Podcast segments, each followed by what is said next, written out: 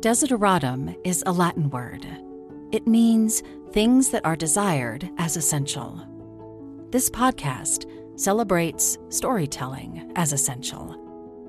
I'm audiobook narrator Teresa Bakken, showcasing the talents of my author and narrator friends. I hope you'll hear an artist you love or find your next favorite wordsmith.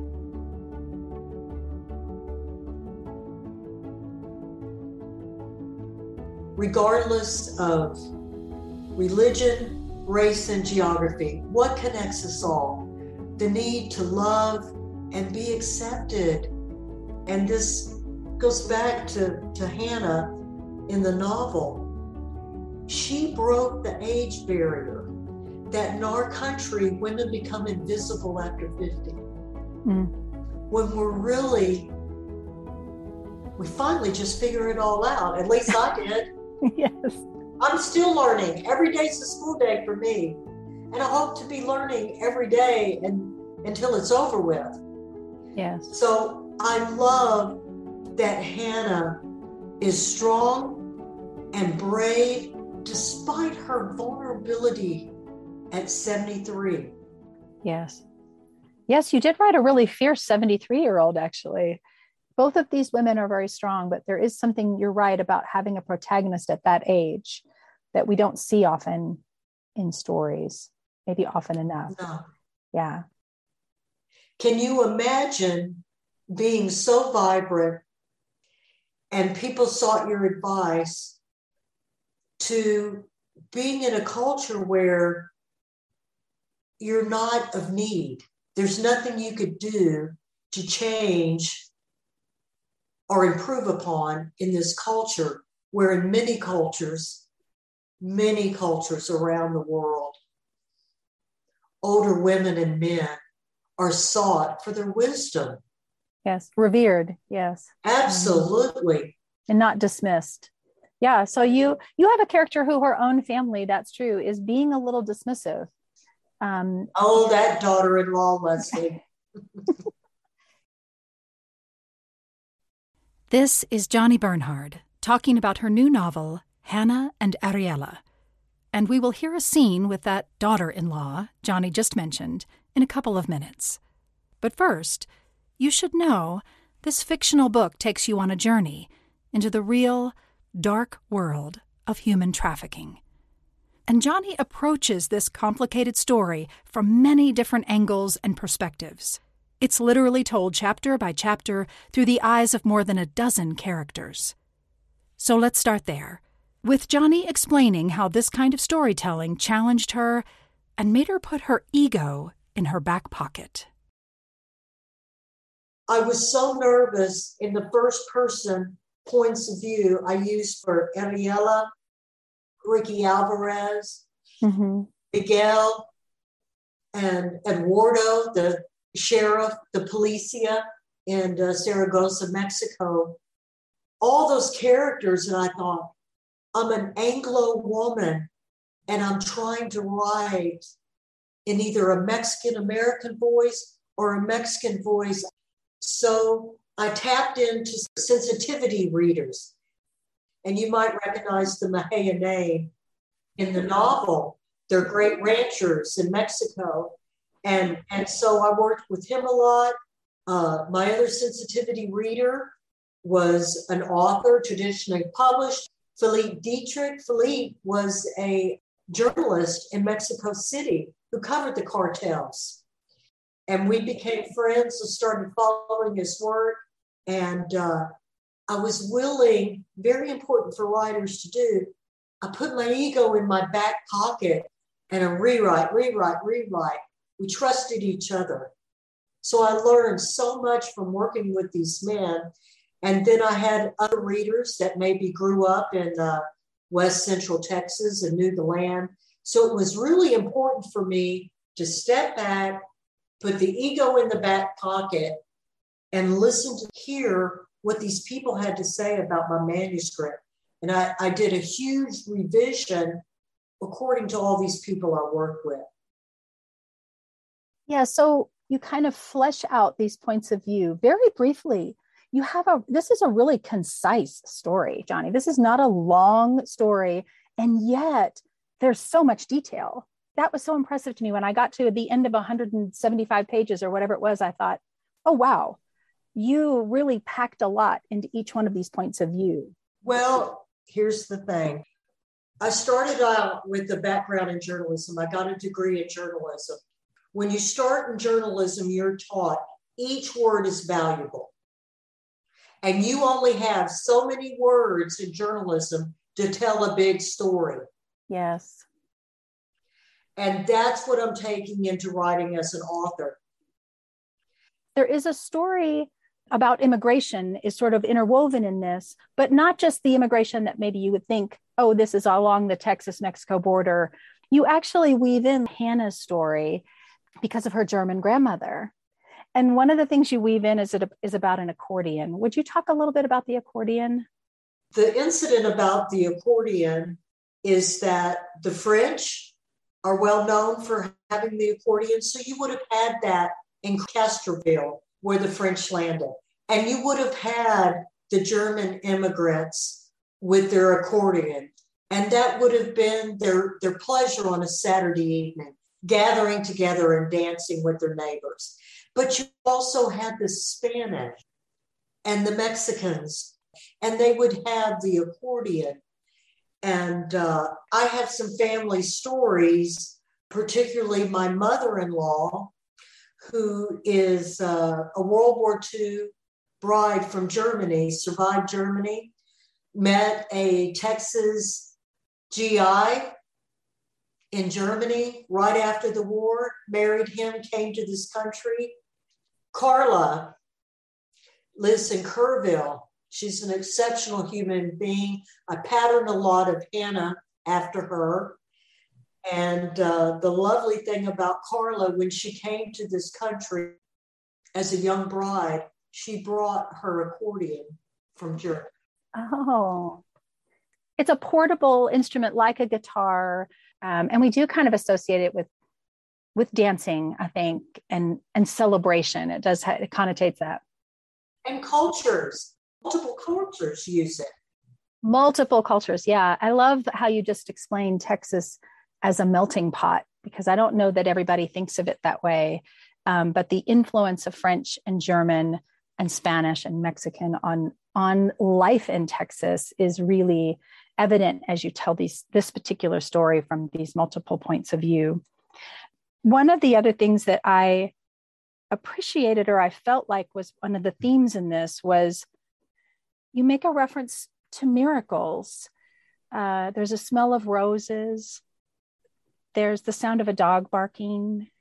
I wondered how you how you decided to weave those things in and and why they were important to you in this story. The principal heroes, heroines, are Hannah and Ariella, and they both have a great faith in another woman, that is Mary.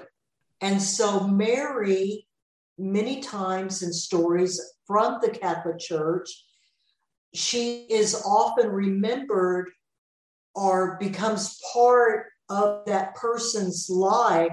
If they're praying to her for intercession, it begins with the smell of roses. And that is recognized uh, in the Catholic Church worldwide. And so it's that faith component that brings these two women from very different worlds together. And that happens to be a woman who struggled and suffered a great deal in her lifetime, but it was her faith that helped her survive what was given to her. And she accepted it. She didn't run from it. Hannah didn't run from the challenge given to her. She accepted it. Ariella didn't give up. She ran because she wanted to be home with her family. Yeah. And the sound of the dog barking, uh, this is Texas folklore. So, a ghost dog in Texas folklore may be a dog that the owner was very partial to. It's a special bond between the dog and the owner. Yes. Yes, I know because I know your other works that there frequently is a dog that becomes one of the characters in a significant way, you know, and so the relationship between human and dog as a pet is is sometimes elevated in your work. You know, I think you you give a nod to that in this story as well. Well, I, I think I think there's there's a great example of unconditional love in animals. Yes. And we can learn a lot from animals in that a bad animal, like a bad human being, isn't born. They're made by cruelty. But love and patience for both the animal that has been rejected or hurt by humans, as well as humans rejected and hurt by other humans, love and patience can conquer that. I think that the power of love is definitely a theme in your storytelling. Can you talk a little bit about how you how you decided to bring these two really different people? They are both women, but they are really from different backgrounds they have different life experiences, and yet you intertwine them in a way that demonstrates how we need each other and how we benefit by serving each other. Thank you, Teresa. That, that's a great question. And I'll tell you what inspired me. Well, several things, but this this was quite the inspiration. Uh, in in many of my books, I begin with a quote, and the reason why I do that I'm telling you, reader, this is the journey you're going to go on with me in this book. Yes. And the quote that begins this novel is Cursed be anyone who perverts the justice due to the traveler, the fatherless, and the widow. And that's how I developed Hannah, the widow, the fatherless, Katia, and the sojourner, the traveler. Mm. And that would be Ariella. That's a good place to pause and let you hear a couple minutes of Johnnie's storytelling style. This is from the beginning of the book. One of the title characters, Hannah, has just been widowed. She's adjusting to life without her beloved husband, August. Her family has some ideas about her future. And there's some foreshadowing about what's to come. This is from Hannah and Ariella, written by Johnnie Bernhard. The boys ate in silence, covering their scrambled eggs with pico de gallo. The jalapenos, tomatoes, cilantro, and onions vibrant in their colors on the mustard yellow yolks of farm eggs. Sam wasn't eating, only sipping the cold cup of coffee he held in his hands. Mama, it just doesn't feel right, leaving you alone on the ranch. It's not just the work that needs to be done, it's the isolation. You're too far from town. I looked at him without answering. He had his father's high forehead, dark, wavy hair, and strong jawline. Unlike his father, Sammy was developing a middle aged paunch from years of sitting in front of a computer to earn his living. Rock Springs isn't the same town I grew up in. Hell, the Border Patrol has its own office here. Narco is a billion dollar business. You're too damn close to the border, Mama. You ought to just sell it all and move to San Antonio, near us. I'm not selling the ranch, and I'm not selling the few animals I have left so I can move into town. I can't quit my job and move here to take care of you, he replied, raising his voice. Don't be ridiculous, Sam. I'd never ask that of you. At 73, I think I've figured out how to take care of myself. Now, quit worrying. Y'all need to finish breakfast and get on the road. You don't want to get stuck in I 10 traffic. I placed my hand over his, resting on the table.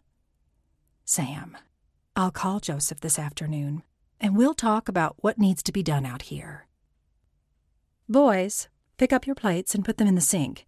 Get your things packed. Leslie stood up from the table, nodding at Sam. Thank you for breakfast, Hannah.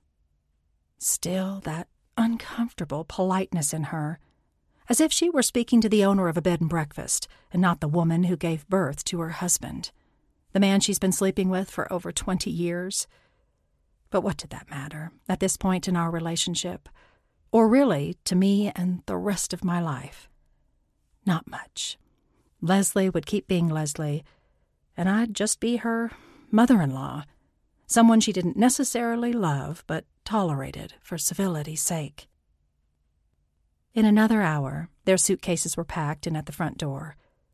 I noticed August's rifle was leaning in the corner. Did you put that there, Sam? It's on safety. Just leave it there, Mama. You might have a repairman. People out here you don't know. It sends a strong message that you're not vulnerable out here. You know how to use it if you have to. I nodded my head, knowing it was a good idea.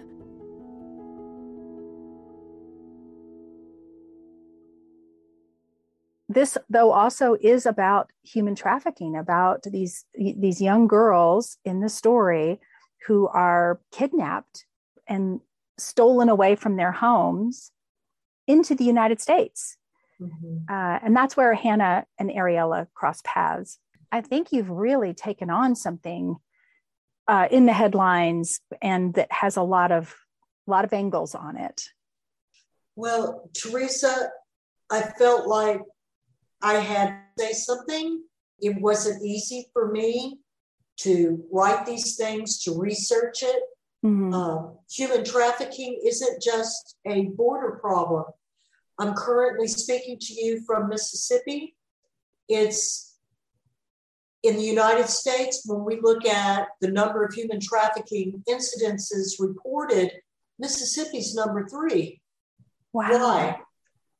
We have casinos. This is a problem of people with a lot of wealth. Not all people with wealth are evil, but this is a money driven issue every 30 seconds, someone in this country is taking into a form of human trafficking. Wow. It's all about greed and it call it what it is because sometimes I think we may shrink away, shy away from sexual trafficking that's so ugly and awful. It's difficult to talk about let's call it this modern day slavery. It's now the number one crime in the world. In Gulfport, Mississippi, a mother and her middle school age daughter were shopping. The daughter went to look at something else different in the store. Two men grabbed her, brought her into the men's restroom, changed her hair color, changed her clothes, and were taking her from the store. The mother shouted out to store security, I can't find my daughter. The girl began screaming. The men dropped her, and she was reunited with her daughter. So there's story upon story upon story. It's an epidemic worldwide. It's not just a border issue. I made it a border issue because I have a small family place 100 miles from the border in Texas, and I love the land and I love the cultural diversity there. And it's just a small ranching community. And I subscribe to the weekly newspaper that when I first began subscribing, their crime report was cow got out of pen dog barking at night. And then all of a sudden, crime reports of human trafficking, people left on the side of the road in the middle of nowhere. And it's it's a desert-like climate. It's 110 degrees there now. And the townspeople and the people that live out on the ranches are helping these people. It's an issue of human life and how to save it. Yes. I know that the multi point of view must have been difficult, but it really it's the it's a really wonderful way to tell this particular story, I think. You know, it's a fiction, but it really, there's so many real components coming together that allow the reader to see all those angles that maybe have been tucked around corners for them in the past. You know, that, oh, I never thought about that dark corner or that dark corner. You are shining a light on something from multiple points of view um, that's it's it's enlightening in different ways. Thank you. Well, it's a very complicated story. So I think as an author, I deserve to let the reader know in my research to give the psychological background. This is what's going on. I, you've got to provide a backstory. And it's it's a lot like when I said earlier, a bad dog isn't born. A bad dog, a violent, a killer dog is created by a human being. It doesn't mean that that can't be changed, but it takes a lot of love and a lot of patience. I want to thank Johnnie Bernhard for her patience and time and essential storytelling. You can find her other award winning literary fiction novels and more about her on her website. I'll put a link in the show notes. I've had the absolute honor of narrating her novels, Sisters of the Undertow, How We Came to Be, and A Good Girl. Finally, you should know a portion of the proceeds from Hannah and Ariella book sales will go to the aid of victims of human trafficking. A special thank you to TCU Press, and as always, thank you for listening.